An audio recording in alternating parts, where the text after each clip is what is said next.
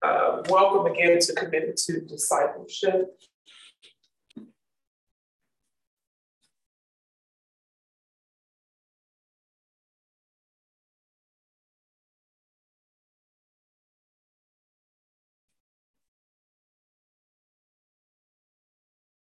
All right, here we go. And um, we are um, on chapter, I believe it's chapter eight of commitment to discipleship, and we are looking at how to train a disciple, imparting um, the basics. And so we are just about a little bit half or over halfway finished with this book, and so we are thankful um, and grateful uh, for this particular journey um, that God's had that God had us on uh, of learning what uh, a disciple is all about and the commitment that is required to be his disciple. Um, so I pray that thus far it's been a blessing uh, for you. I pray that um, during this time you are um, thinking about um, the, the, the steps and thinking about the work that is required and counting the cost. What Jesus uh, required for us to do is to count the cost before making that commitment. So um, to those who have not made the commitment, to those who have made the commitment, I pray that um, that you all would consider the cost, and, um, and if you have made that commitment, um, that you will continue in this great work that God has called for us to do.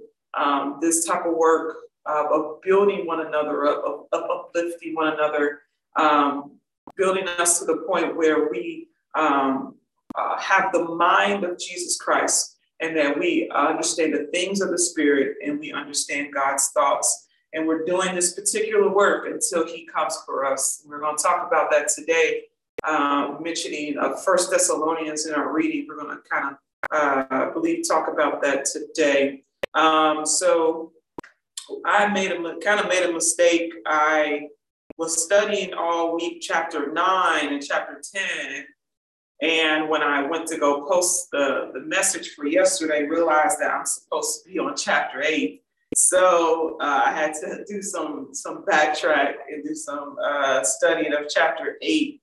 Um, and so I pray that my message doesn't cross. It might cross with chapter nine because I've just been drilling in that all week long for some reason. And so, um, but it, it it's going to be all right. We're gonna we're gonna be all right in this so uh, before we continue though, are there any questions or comments from, the, from last week, from the previous weeks?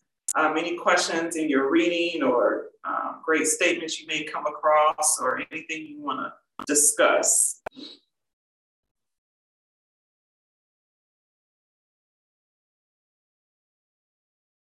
All right, cool. Just want to make sure I afford you all that opportunity uh, to ask any questions or and remember that the things that I don't go over in class, it is your responsibility to still do the reading um, and then uh, you know highlight or underline some things that uh, you may have stand out to you and that you want to bring up um, the next class, you can definitely do so. But as you see, we don't cover every inch of this book, um, but we do cover a good uh, a good number good percentage of this book in, in our um, weekly gatherings. So we are on chapter eight, like I said, um, how to train a disciple, imparting the basics. I just have two slides before we hop into the book.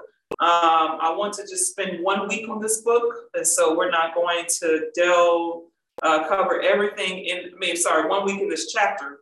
Um, we're not going to delve in all in all of this chapter. Usually I break it up in two weeks, but I just want to do this one in one week. And then I want to jump into chapter nine next week. Okay. So let's go ahead and go forward here. Okay. Um, so the slide says, finally, we must position ourselves to become faithful ministers of Jesus Christ Paul said, join together in following my example, brothers and sisters, and just as you have us a model, keep your eyes on those who live as we do. And so, from a biblical perspective, learning comes in all phases. Some learning comes in um, in a classroom setting. Some come in one on one on one. And uh, here, Paul is talking about learning uh, from a mentor or learning from being a, a uh, model uh, for disciples, for new disciples. So we need mentors and models um, uh, and uh, that follow a certain protocol according to scriptures. And so uh, we need someone who models in God's word and um, holy and righteous living and faithful faithful service. So if you see this chart, or if you can see this chart, um, here uh, gives us an example of what of what God is looking for. And if you see the blue lines, um, God is looking for a disciple that that is constantly growing in the knowledge of God's word and they able to exhibit that in holy and righteous living and faithful service to God. And so this is something that um, as a disciple, you want to uh, look for when it comes to someone you um, look up to or someone you want to follow after. Um, Paul says, you know, follow after me as I follow Christ. And so we don't want for you to follow after us to idolize us, but we're, we're just saying, follow after me as I follow Christ. Um, many of us need that example of how to live um, the way that Jesus wants us to live. We need to know how to respond in situations and how to respond in everyday situations. So, um, as a as a model, as a mentor, um, in that your life is an open book, though and not a closed one. And so we should not be offended. Hear this we should not be offended when someone wants to get an understanding of our actions or, or what we say or what we do.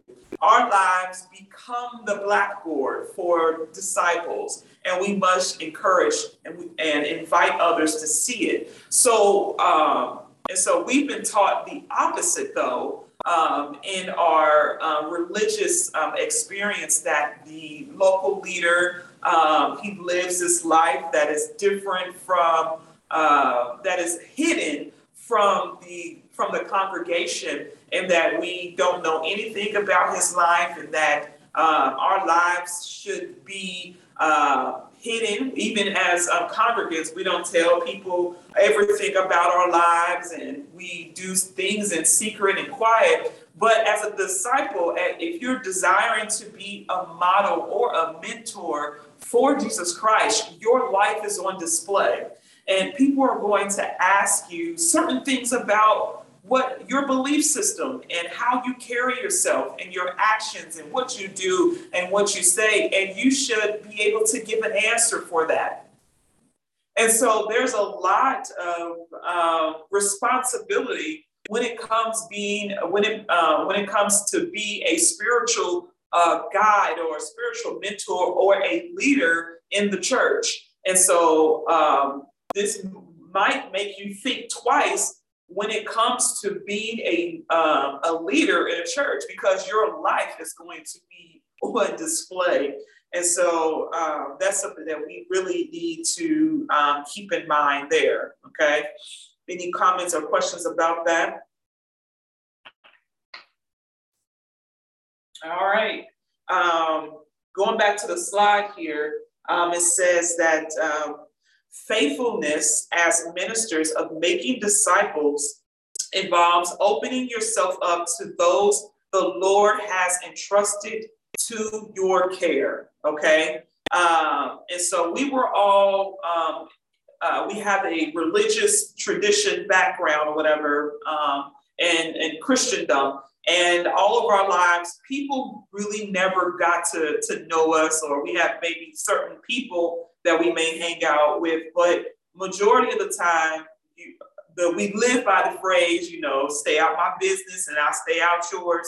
Um, but when it comes to discipling, um, there is no discipling God's people without intimacy. So the, you have to think about it. The, the disciples were with Jesus 24 7. They ate together, they slept together, they shared struggles, they saw Jesus mentoring and modeling kingdom truths every day. And so there was no such thing as a private life uh, for the disciples. So what Jesus uh, was saying theoretically and the, uh, theological went over their heads at times, but they were able to see it in action. And so that's something that we must remember as well that as we are teaching one another as leaders, um, as disciples of Jesus Christ, they may not understand what we're saying, but they're definitely watching what we're doing. Okay. And so uh, we have to understand that Jesus, he did not come uh, to minister, uh, he, uh, Son of Man came to minister and not to be ministered unto. And so he had a work here that he had to do here. And so we must recognize that our lives must be used by God as part of the disciple making process. Um, and so, on, on the contrary, we're so used to just seeing our leaders on a Sunday or just once or twice a week. Whereas discipleship, as a disciple, your life is on display every day. Okay. Um, and so, this work, let me go back to the slide here. It says that this work involves both teaching and training. We should work hard to change the culture of our local congregation to one where everyone understands their call, both to be a disciple and to make disciples. The disciple making process should be deliberate and systematic. So this type of work you just doesn't you don't do haphazardly. And so we must work hard in this particular work because this is what Jesus instructed for us to do. And so we can't continue with um, uh, following the thoughts and the cares of this world because it will hinder our growth. And so, one thing that we have to ask ourselves is are we willing to count religious things rubbish, count our tradition rubbish, count our experiences rubbish? That's what Paul had to do in Philippians 3 uh, 1 through uh, Philippians 3 8 through 10. He says, Indeed, I count everything as loss because of the surpassing worth of knowing Jesus, uh, Christ Jesus, my Lord. For his sake, I have suffered the loss of all things and count them as rubbish in order that I may gain Christ and that and be found in him, not having a righteousness of my own that comes from the law, but that which comes through faith in Christ, the righteousness of God that depends on faith, that I may know him and the power of his resurrection, that I may share in his sufferings and become like him um, in his death. Okay, and so this is um, the call. This is something that we are required to do as disciples of Jesus Christ, is to throw everything away um, and to um, lean and depend depend on God and that um, the, uh, and that our righteousness of God depends on our faith, that we may know Him in the power of His uh, resurrection and through His suffering. And so, our next slide it says, at the same time, it may look different for one situation or person than another. And so, when it comes to the training process, it may look different. Um, so the Holy Spirit is leading and guiding us through this work according to First Corinthians, okay? And so going back to the slide, it says this is where prayer and dependence on the Holy Spirit's guidance is needed. And so in First Corinthians 12, um, what the scripture is saying to Corinth, and if the particular scripture Corinthians uh, 12 is saying, saying to us about the, it talks about the variety of ministrations and effectiveness. And so the Holy Spirit is diversified um, among the body, and we need for the Holy Spirit to guide us. And so we are in a need of recognizing truth.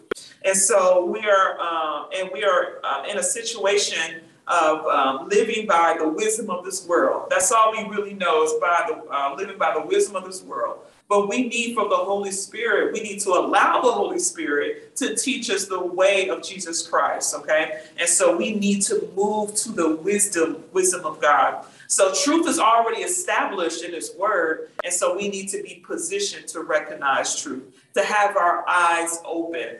um, when we're um, when we reach on uh, the ye shall know the truth chart, the last step is to be in a position to recognize truth. That is a place where we have our eyes open. And so many of us who decide to stay believers, you have eyes, but you are blind.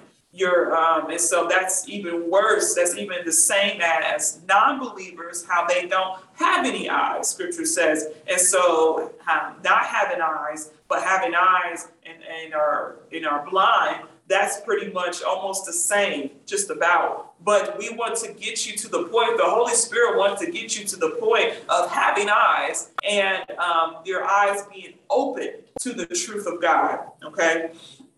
Um, going back to the uh, slide, it says, but notice um, that we are at a point in this class where fluency in the Word of God is assumed. And so when we're reading this particular book, this author has this assumption that, um, that the reader knows the word of God.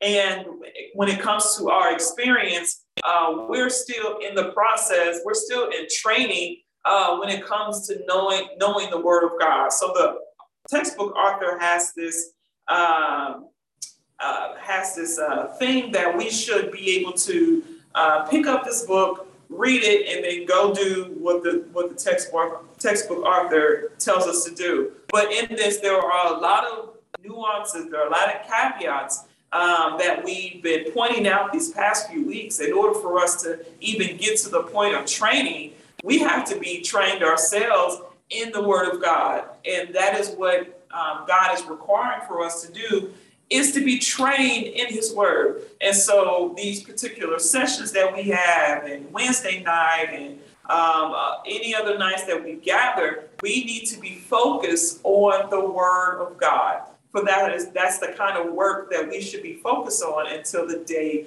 that he comes back. Okay, and so um, the end part of this slide here it says that um, prayer and dependence on the Holy Spirit guidance will yield little results absent of a mature understanding and knowledge of the Word of God. And so there's no reason to pray asking for the Holy Spirit to do anything supernatural if you do not have a firm foundation in the Word of God.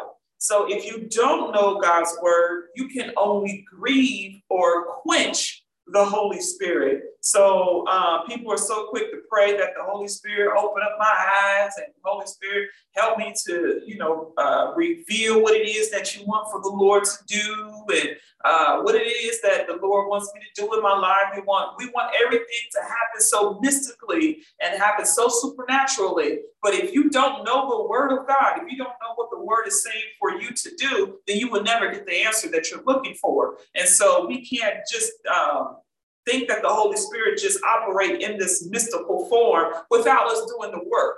We have work to do. And so it is important for us to learn what it is that the scriptures are saying for us to do if we want the answers that we're looking for. And so, um, and so that's something that we need to continue to grow in, continue to mature in. And Second Peter chapter one, uh, verse eight, um, it says that for the qualities are yours and are increasing. So we need to be always in be uh, be increasing in our faith, um, that they will keep you from being ineffective or unfruitful in the knowledge of our Lord Jesus Christ. And so we have to always be pursuing the things of the things of the Lord, so that we uh, won't be uh, ineffective or unfruitful. Okay, and so what we um, do, we must adhere to with fidelity, though. If, if we do, then we will have a level of knowledge that is based in God's word, and as a result, to obey God's word. Okay, and so the things that the scriptures reveal are, are, are for you, and Um, it is for you to know the secrets of the kingdom. Um, as disciples, you have that opportunity. God has given us the opportunity to know the mysteries of His Word, the secrets of the kingdom. So, if you are not dedicating yourself, though, as a disciple of Jesus Christ, then you will never have that opportunity to understand the secrets of the kingdom. It's just like what we've been talking about um, this past week in vacation Bible school, we've been dealing with parables. And so parables are secrets of the kingdom. And so Jesus always took his disciples separately away from the group to explain the secrets of the kingdom. He did not explain the secrets of the kingdom to the crowds. He did not explain the secrets of the kingdom to religious people. He did it for his disciples only. And so if we want the to understand the things of the spirit, the mind of Christ and God's thoughts, we have to dedicate ourselves as disciples of Jesus Christ. Okay.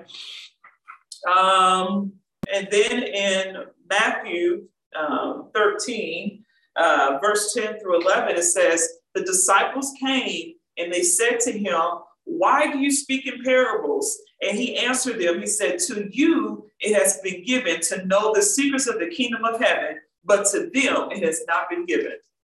Okay, so if you want to understand the secrets of the kingdom and the secret, this uh, secrets of the kingdom of heaven, then you must belong to Jesus Christ. You must dedicate yourself as a disciple of Jesus Christ. Okay, um, and then he goes on uh, further, speak, speaking through Paul in First Corinthians chapter two, verses eleven. Uh, chapter, yeah, First Corinthians chapter two, verse eleven. Um, Paul says that for who knows a person thoughts except the spirit of that person which is in him. So also no one comprehends the thoughts of God except the spirit of God. Now we have respe- uh, received not the spirit of the world, but the spirit who is from God, that we might understand the things freely given by God. And, and we impart this in words and not taught by human wisdom, but taught by the Spirit, interpreting spiritual truth to those who are spiritual. Um, the natural person does not accept the things of the Spirit of God, for they are folly to him, and he is not able to understand them because they they are uh, spiritually discerned. The spiritual person judges all things, but is himself to be judged by no one.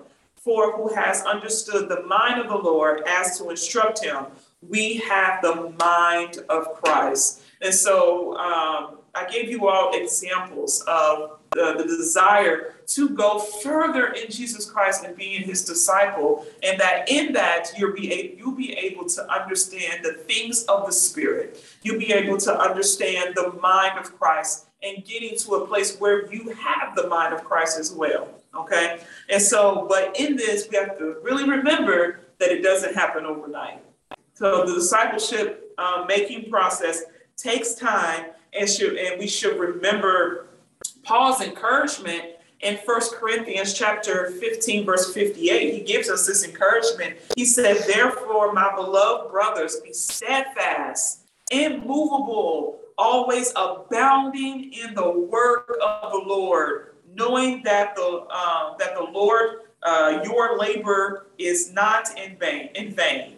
So, doing this type of work, studying, learning about God's word, this work will not be in vain. This is the work that God is calling for us to do. This is what it means to be the church. It has nothing to do with singing in the choir and doing events and all this stuff. That is secondary.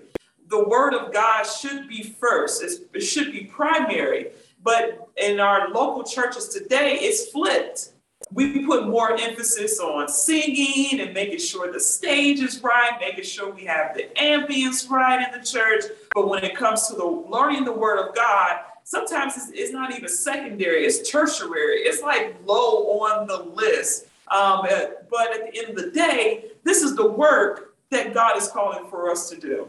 Okay. Um, and so, um, any questions thus far? Because I've just been going I could just go and get through this lesson. That'd be perfect. But I want to make sure that you guys are with me. You guys are good. Oh, the saints are on today. Okay. All right. You're all online today. Praise our God. So, um, yeah, just want to make that clear. All right, and so um, uh, going back, the last line of the slide it says these guidelines can be seen um, about the disciple making process. that these guidelines can be seen in First Thessalonians one five through ten, um, and he says that um, because our gospel came to you. So this is Paul speaking to the church of Thessalonica. And he says that because our gospel came to you, not only in word, but also in power and in the Holy Spirit and with full conviction. You know what kind of men we proved to be among you for your sake, and you became imitators of us and of the Lord, for you received the word in much affliction with the joy of the Holy Spirit, so that you came became an example to all the believers in Macedonia and Achaia.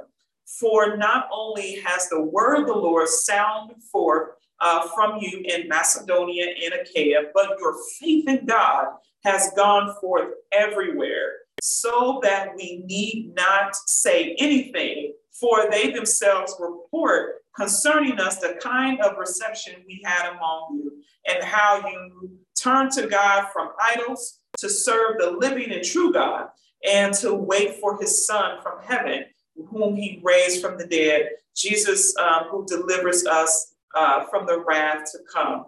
And so this right here is like accolades to the Thess- uh, Thessalonica church, how um, uh, when you go through this process of discipleship, you are going to become an example for others as well. Paul said it was reported to me about you all's conduct and is pleasing to his ears. And so um, he, uh, he says that you know what kind of man we proved to be among you for your sake, and you became imitators of us and of the Lord. And so that is something that it is um, desired that I spoke of in the beginning of class um, that we should be imitators of the Lord. And so we see that example through models um, and mentors that and spiritual guides that God has placed in our lives. But we have to remember, like I said in the beginning, that our as a leader, as spiritual guide, your life is always on display. That um, you should not be offended when someone comes to you and asks you about your actions. You should be held accountable for everything you do. Because why? You are a ambassador. You are a representative of Jesus Christ. And nothing is hidden for real. and so uh, be able to give an account for everything that you do. So that is, if you want to be a leader in the in the church in the uh, in God's church, be be the leader in the church. Um, that's one of the requirements that you must have your life on display. You must be able to give an account of all your actions and everything that you do. I, I bet you, if we say that in, uh, in, other local churches, a lot of leaders will uh, will step down like immediately. Because if we start looking at their lives and we even got to dig through, we could just open the door of their house and just see it. It was like, mm, okay, you're gonna step down, we're gonna make you sit down. Okay, all right. So um, let's see here. Uh, let's see here. And so we have to understand um, why we do um, do this work. And in First Thessalonians, he says, and how you turn to God from idols to serve the true living God and to wait for his son from heaven, whom he raised from the dead, um, deliver us from the wrath to come. And so, as we are doing this work as being disciples of Jesus Christ, we uh, we're doing this work until he comes back for us. Okay. And so we're waiting for that return from heaven. So this is why we are always abounding in the work of the Lord. Okay. Um, so when it comes back, we have to give an account uh, we want to, we always say in, in, our church that I just want to hear, well done, our good and faithful servant.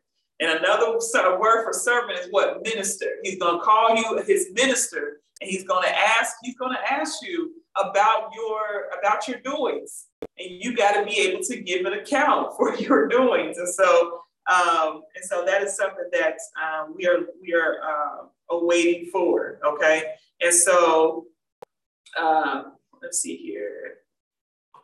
Another point is you can't disciple anybody who does not want to spend time with you. So who don't want to uh, be amongst us. It's hard to disciple those. You always got those saying, well, can't you just disciple me one on one? And can I just pick up the phone and disciple you? And this is different when they're like out of town or something like that and they can't be amongst us. That's why we have Zoom, so there's really no excuse. But if, if that excuse comes, sometimes we may do one on one, but a lot of times when people say one on one, well, the, the people that I uh, uh, have encountered, they don't want to be amongst the other disciples of Jesus Christ. They want to, you know, be able to ask their own questions and be able to uh, basically guide the whole session. Because I just have questions. I just want to ask questions. No, you're not going to ask questions. You're going to learn this Bible first and then I'm going to help you. I'm going to uh, lead you to the point where you understand the Holy Spirit is here to help you to answer these questions. I don't have all the answers. We're going to talk about um, later on in this particular book how the author says that um, many of the leaders try to do the work of the Holy Spirit themselves by trying to give the people all the answers. That's not what we're here for. We're here to train you to be in position to so that the Holy Spirit can help you find the answers in His Word. People don't like that because every time people used to ask me questions, I'll say Google it. I'll say Google it so fast. Go look it up. But y'all, there er, we're living in this microwave generation where we want everything now, but we don't want to do the work. We want microwave food, but we don't want to cook from scratch. We don't. I'd rather have food cooked from scratch than a microwave food, but you know, this generation, they pop in Rhema news in a minute. I think that's just of the devil. That's just of the devil. I don't care what anyone says. Um, um, so let's go. If there are any comments or questions, we're hop right into the book then. We're good. I have a question. Yeah. Um, would that response kind of be if you're not giving like full context of why you're telling people to go Google it, what could that like turn people away from asking questions? Um, no, because I wouldn't just say flat out, just go Google it. I would uh it depends on the on the person. Now some questions I will entertain, but if I know that this person keeps asking question after question and then don't they have no, they don't come with any type of research or any type of, I've been thinking about this and I've been looking through scriptures, but I can't find, if I don't see any effort on your part, then I'm But if you're doing some effort, if you're trying to find the answer, yeah, then I'm going to try to help you find the answer. But if I'm talking about those who always got a question, but don't ever want to do the work, and, th- and this is why these sessions are here to help you all to, to learn how to do the work. I give you all research, I give you all uh, sources that you can use to research these things. You have online research to, to uh, online resources to use to search these things out. And if you come to us with, with what you research, then we have something to work with, you know, to help you all become students, studious students rather than just always just have a question, but don't want to do the work. You see what I'm saying? Yeah, I get what you're saying. Uh, I think uh, I mean more towards maybe turning that into more of like a more positive experience because I've got to go Google it and it did not feel good. But did you do the research? I Googled it, but I still don't feel like I got a better understanding. But at that point, I was just kind of like done. It didn't really mean anything to me anymore. So if you research, how come you didn't come back and say, you know, I I, I thought about it and I, I, I researched and this is what I came up with. If if it, if that question was really important to you, you should have came back to the person and said, this is what I researched. Am I on the right track? Don't I don't think I got the full context of um like how you just explained because we didn't have like all the classes and all the resources back then. Um so that's why I like I didn't have that whole context part of you need to study and all that stuff and then come back to me like that wasn't part that's what I said maybe saying just go Google it might not be the best response, but adding on all the other things. Right. And so to say go go research it yourself is, is a really good response because you don't want to just take for what I say uh, as goal. You want to do the research. Even before we started TLC, we always emphasize Bible study, research, and things of that sort. And so if you're we we we want for you all to to do the work, to find it yourselves. And so we live, but the thing is we come from a generation where we ask the leaders questions and they give us these answers, but we're but right now we are training you to, to rely and depend on the Holy Spirit for you to have the answers, um, to, to get the answers. And so in that, the Holy Spirit um, allows us to have these resources and, and, things that we can look at. And so, yeah, so now we're, um, whatever your experience may have been then, um, just, just know and just understand that uh, we are we are helping you all to get to the point where you can do the work for yourself and to and to research. And so every person, I'm not just going to say Google it. I want to at least know that you did the work.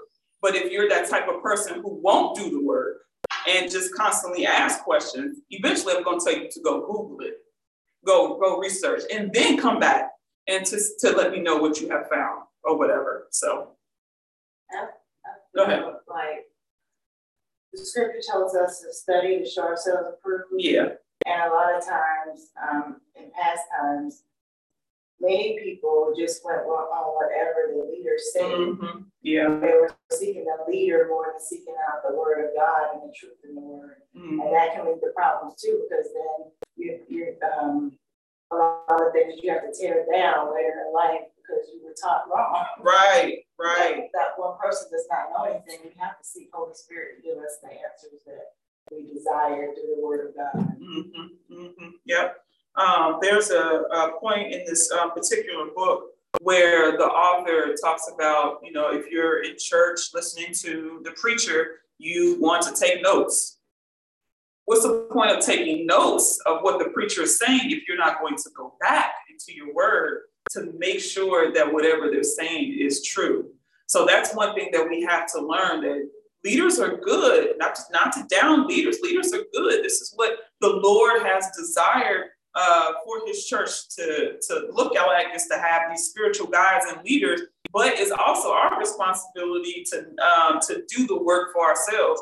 I remember when um, taking note, because I was I'm a note taker. I'm a note taker. And so I would take the notes in church uh, this is before the Bible Center. So uh, when I was at my previous church, I would take the notes, and then on that um, during throughout the week, I would take time out to go sit in a Panera, look at my notes, and look at the scriptures, and to see what it is that that this particular preacher or the pastor is talking about, to make sure that I have an understanding. And sometimes I would go back to the pastor and ask a question. You know that message that you preach, but that is that is uh, a particular uh, effort and a particular work that we are that we should strive to do. So go ahead, Eva. Before the Google experience mm-hmm. that made us really lazy. Yeah.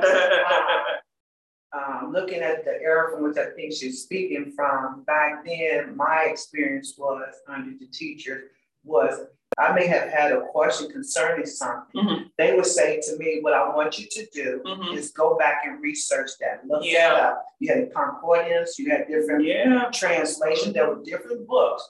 So they still put you to the work. Right. Now, whatever I got, then I go back and say, This is what I found. Mm-hmm. And that's when they begin to expound on it. And uh, um, based on my interpretation of what I read, read they would then say, well, you, you're on the right track, that is what, and give me the rest. Yeah. But in that way, I've been under a good teacher will keep spoon feeding you. Yeah. Because there's too much out there in terms of books. Mm-hmm. If it wasn't a Google, right, you should be able to go to study and yeah. look up research, and that's what we don't want to do. Yeah. We don't want to research why because that's putting the work. Yeah, that's doing work. That's true. That is such before the Google era.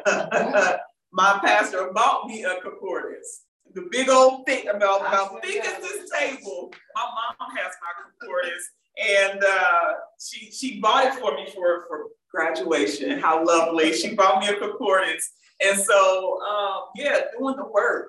We just got to learn how to do the work, and um, it, it's tough. It ain't fun. Uh, we want answers quick, but if we want the godly answers, we want right answers. We want we gonna do the work. Well, let me just say, go ahead. When you say uh, go Google, it's just the end time world of study your end time world of research. That's the only difference is to, other than go back and research, and now we can say Google it because now you have more engines mm-hmm. you can use to get to a certain yeah. place faster than we had to go to the library. It was a lot you had to do back then. Yeah. But Google is a faster pace. Yeah. And so if I say, uh, El Camino, blah, blah, blah, blah, blah, and you look at me and say, mm, you know what I want you to do? I want you to go Google that, research mm-hmm. that out, then come back to me because I want to see. You know what I'm saying? Mm-hmm. So it is an exercise to help stretch the capacity of studying. Yeah, yeah, definitely. Uh, Bridget, you have something?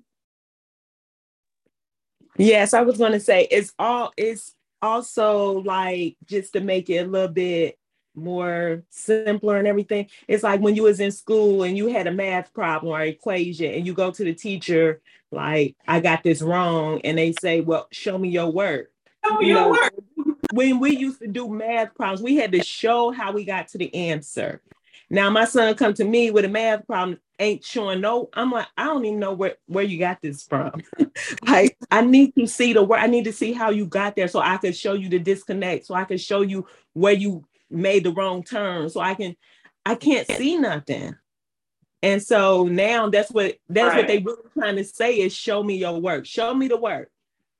And like you said, now we just trying to use their language, like when Pastor was saying that part or no cap, or we saying Google it. We we oh. trying to be on your level, you know, trying to use your language, but we really saying, show me the work, show me what you really saying, show me what you really need from me. Yeah, yeah, definitely. In, in your language. right, in your, language. And then and, and then you get like, oh, you just said go Google it. Well, I'm trying to talk like y'all be talking. I really wanted to say something else. right, right, right. Growing up, I had a set of encyclopedias in the house, child. So. Oh, right in my room on my shelf, encyclopedia. So and yeah. assignments if your mom was a teacher. Listen, you have to program grab an encyclopedia, go write them paragraph. That's right. Book report. Uh, Book report. Ooh, they got it easy now. Right, they do have it easy. Uh, Tanya, go ahead. You have something. Yes, yes. How you doing? Good morning. Um, I think when it comes to what you know, everything that y'all said is really great um, for us. You know, study yourself approve is very important, not just to, you know, and also you can think of it to also like if you were in college or what I used to love, love, love to study, especially in math because when I was in high school, it was like math was not my area of strength. So when I got to college, I was making A's and B's. Like, oh, I can really do this. But the uh, studying is is very important. But also, what I have learned to do as well and sometimes have those not only just study yourself approve and go back over what you know was been you know has been preached but also accountability partners. Like sometimes just you know somebody like oftentimes doing you know during a week when god give me something if i need a deeper understanding i'm a researcher but also get you know uh, uh get around some believers that believe, you know, uh, the biblical prin- uh, principles or whatever of the Bible, and we come together, and it's like, okay, what you get out of this?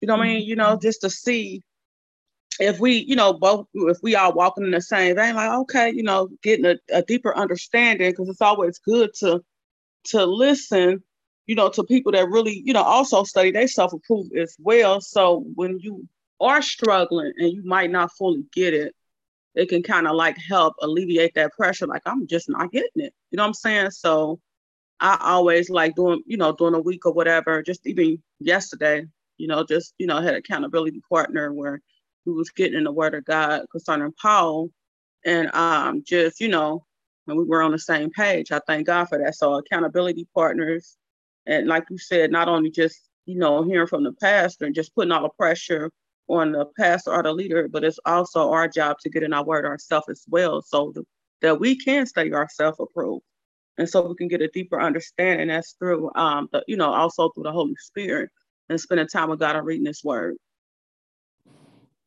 Yeah, definitely, definitely, definitely. Thank you for that. Yep. All right. We are moving right along here um, in our book, um, chapter eight, um, starting on page, I believe it's 101. Um, it says that um, as uh, the disciple of Jesus Christ uh, began begins uh, his disciple making ministry, he finds before him a fivefold objective elaborated by the Apostle Paul in First Thessalonians 5 and 10. So we kind of looked at that. And so, uh, uh, number one, he talks about solid decisions for Christ. He said, For our gospel did not come to you in word only, but also in power and in the Holy Spirit with full conviction, just as you know what kind of men we prove um, to be among you for your sake.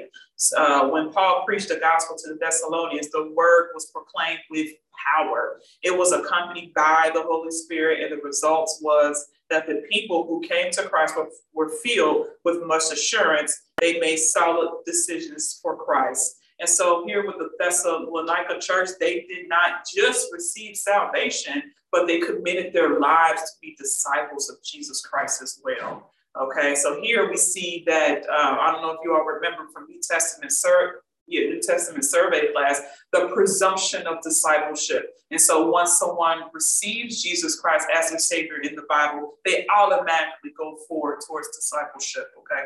Um, going back to the book, number two says, Disciples, you became imitators of us and of the Lord, having received um, the word with much tribulation, with the joy of the Holy Spirit.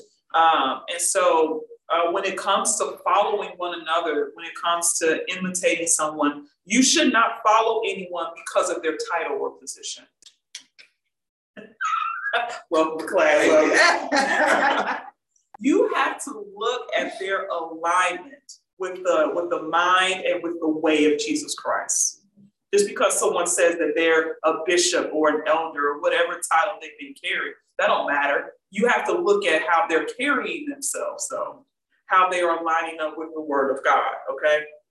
And Paul, he was that um, example for them. And Paul lived his life according to how God wanted for him to live. Okay.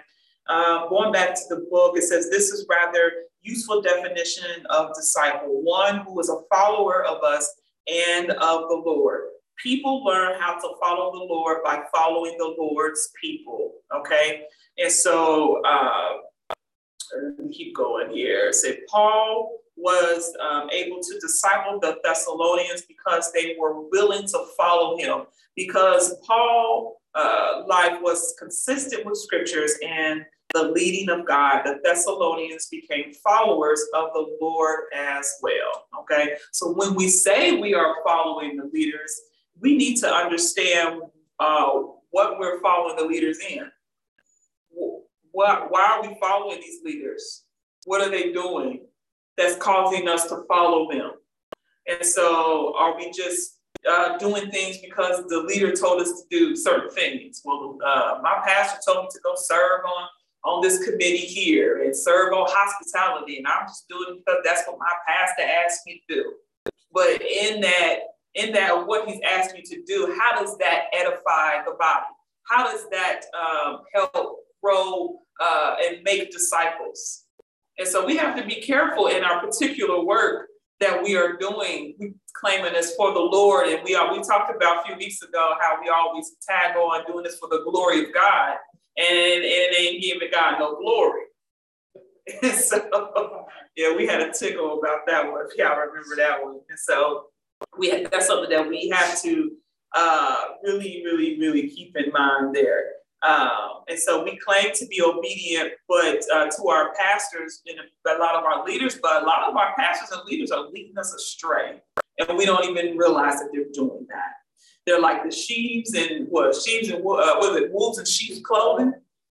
And so we have to really uh, be, be careful about who we decide to follow. Okay.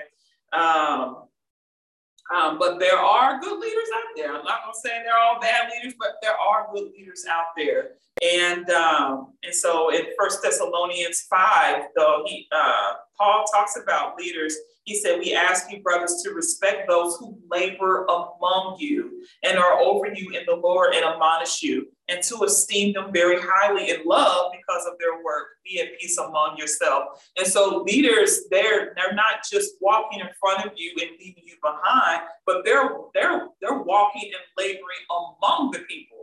And so it's not the leader than the congregation, it's the, the leaders amongst the congregation, and we're walking and we're leading uh, we're, we're uh, going towards Jesus Christ in that way. And so the church, like, like we've been talking about, has it backwards. We got the, the pastors and the leaders in the front and then the congregation that no. The, if you if you are real, really leading like the Lord wants us to lead, you'll lead among the people. That's how Paul says it. He says to, to those who labor among you, okay? And uh, we should not lord over God's people. And we do that when we lord over God's people, when we require the people to call us by a title. I know that's going to be like, because uh, we we this is this is what we if, if if I call somebody by their first name, if you call me by my first name, Camellia, I'm not going to be mad that you did not call me Elder Camellia. People people will flip tables, will call you out, in front of people because you didn't call me by my title. I remember, I remember, I remember when we did, we used to do revivals. And uh, we, we invited this particular um, pastor at that time. I guess he just been elevated bishop. I don't know. But I, I knew him as pastor. I mean, we we came from the you know the old church, and so before he was even a pastor, was just minister. Before that, before he was a minister, I just knew him by first name. And so when I seen him, I was like, "What's up, pastor?" You know, we just cool. Like he give me high five, you know, just just cool. And so his little flunkies behind him was like, "That's Bishop." And I was like, so, Pastor, where's your room? You did somebody show you your room? I'm like, I'm not about to sit here. Yeah. No, I'm not gonna do that. Now I don't mind calling him bishop, but don't don't give me the funky look that I just called him uh, a pastor. There's no because we we got the ranking. The bishop is the high. No, it, it really ain't. And so and so that's the way of lording over God's people that you make people call you by a title, but you don't even walk in your function. So yeah, we gotta we gotta be careful. We gotta be careful, but people never because we just think that's that's respect. We gotta call pastor and all that stuff. Mm-mm. Mm-mm. it's a function, not a title.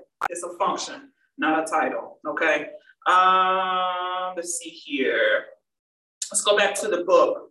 Um, it says, where am I I think I'm on page, oh, yep, going to the training process.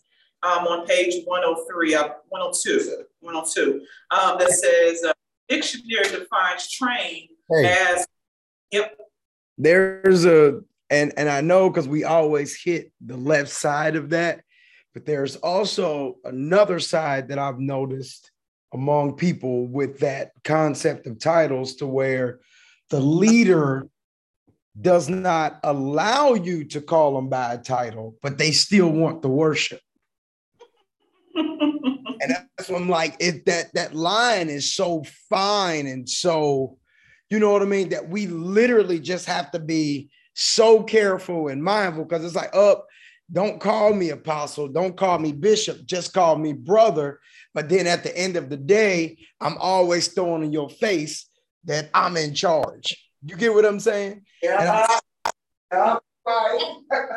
Mother know, mother know, and and I'm like, we that line is on. It's like, it's almost like it's it's it's uh, everything that you're saying is like, man, it's so on both lines. And I was watching a show last night, and this guy told another, she was like a cop, and he told her like, "You're a good cop." but you be going back and forth on that line. And that's where a lot of us in leadership are today. We're on that line going back and forth. Oh, I'm humble. You know, you ain't even got to call me Pastor Wayman, you know, but at the end of the day, you, you're going to do what I tell you to do. Or you get the ones that's on the other side to where they say, no, acknowledge my title, but then they're not running around forcing everybody to do their bidding. So it's like we just all have to be careful and mindful because that line is so blurry that we'll look up one day and realize, like, man, just because you ain't using the title, don't mean you're not operating in this lordship. Mm-hmm. Go ahead. Go ahead. I, it, it brings me all the way back to what you say, which is true. Titles are functionality. A lot of people have titles but don't even function according to the title. You just I knew she was going. That, but there's no fruit dropping from your tree to say you are that. period. And Debbie added period. Okay.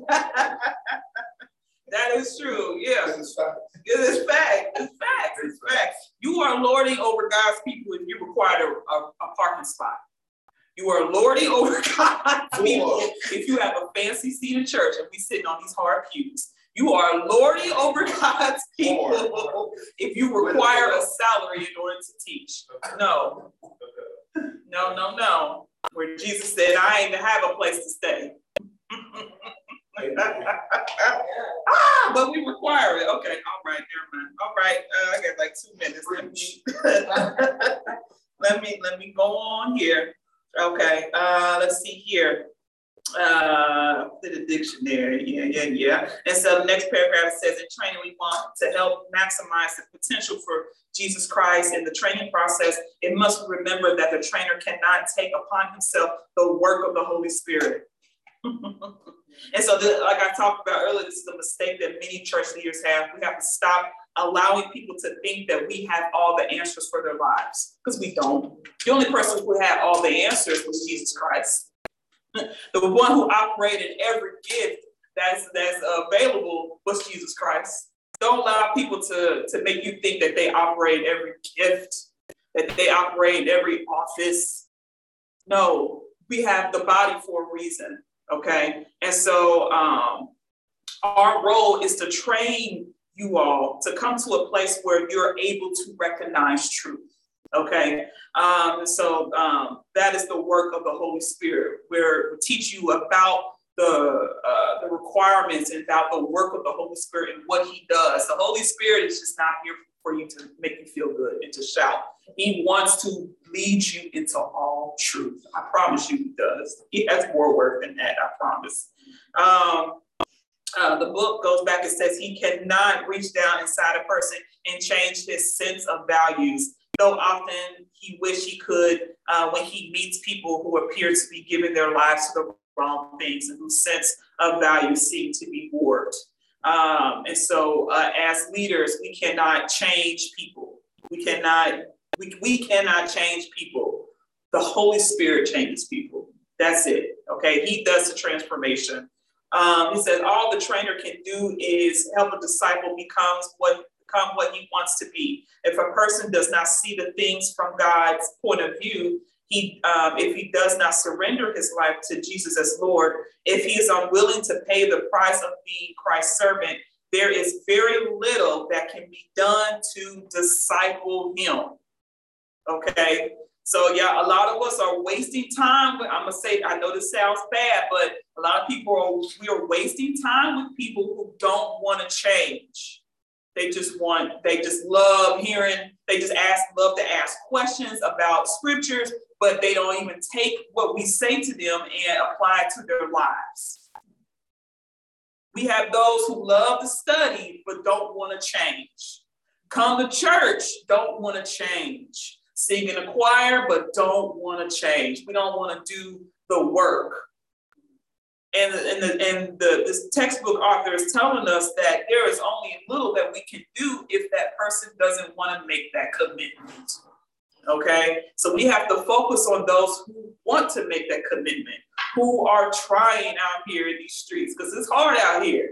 And so we have to uh, invest time building them up and lifting them up and encouraging them and training them and making them disciples, okay?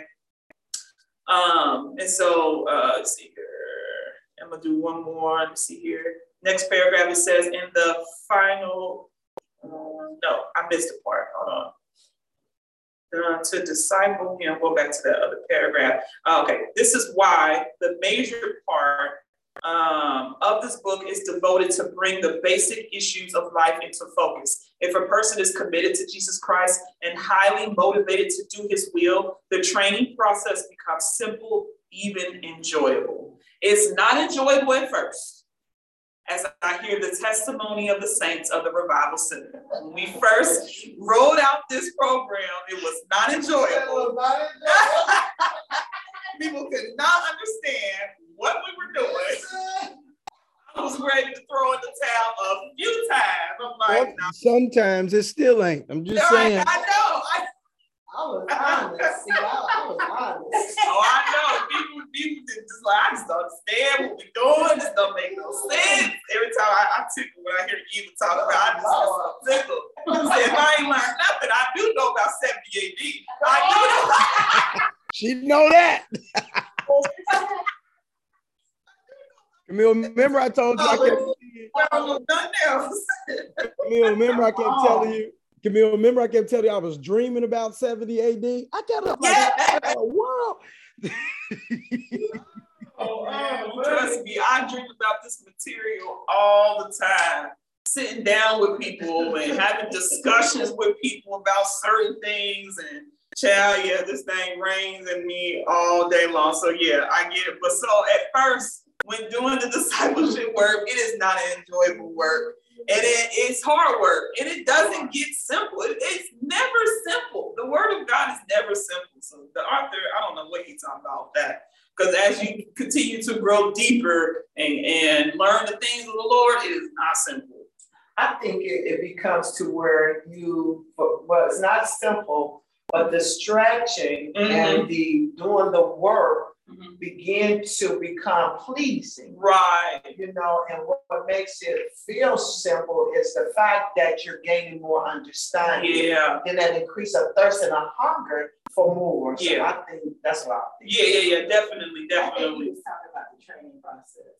Your training it's process. Hard to train people who don't want it. Mm-hmm. It's true. So that's if you true. want the word, it's easier to train you because that's you know your mind is there. Mm-hmm. Like you there, yeah. you attentive, you come with your materials, you ready to take notes. But if you're dealing with people who don't even want to be here, who left their book at home and all that, it's, it's hard. It's hard to do the work. See, it, it, you know, in preparation, like you know, you're supposed to read a chapter, whatever the assignment is. Mm-hmm. So if you sit down and and play with your remote and watch TV all week long, mm-hmm. and it mm-hmm. comes time to go to school, be it by Zoom or in person, you're not prepared. Mm-hmm. So then you, you conjure up all these craziness about, well, what if it? No, just no, study, prepare yourself.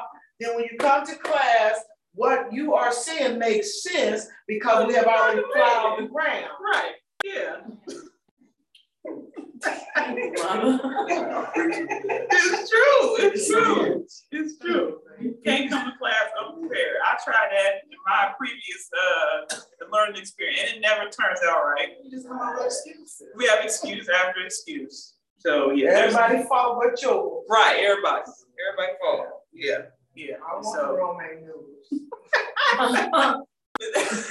Even since you don't want no business. From scratch. You're like, scratch first. Say the pie, put it in Well, it was like he would just give me a sweet potato pie up from Patti LaBelle. I'd be so mad. Don't you give me no Patti LaBelles. I don't give you pie. That stuff is nasty. Don't you give me No, no, you get another pie stuff. I love Patti, but that thing. That's fine. Okay, okay, okay. I'm sorry. I'm sorry. I'm sorry. right, right.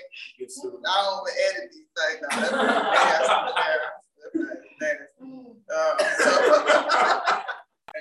That's um, let's go to, I believe it's 103. No, wait, where am I?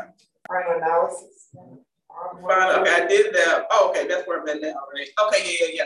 Um, in the final analysis, the trainer can contribute to a person's development in only two areas, the giving of time and the opportunity to learn. All other factors conducive to change and growth. A feeling of personal responsibility, willingness to work sacrificially, attitudes of teachability and flexibility and native intelligence are either inherited or controlled by the person himself.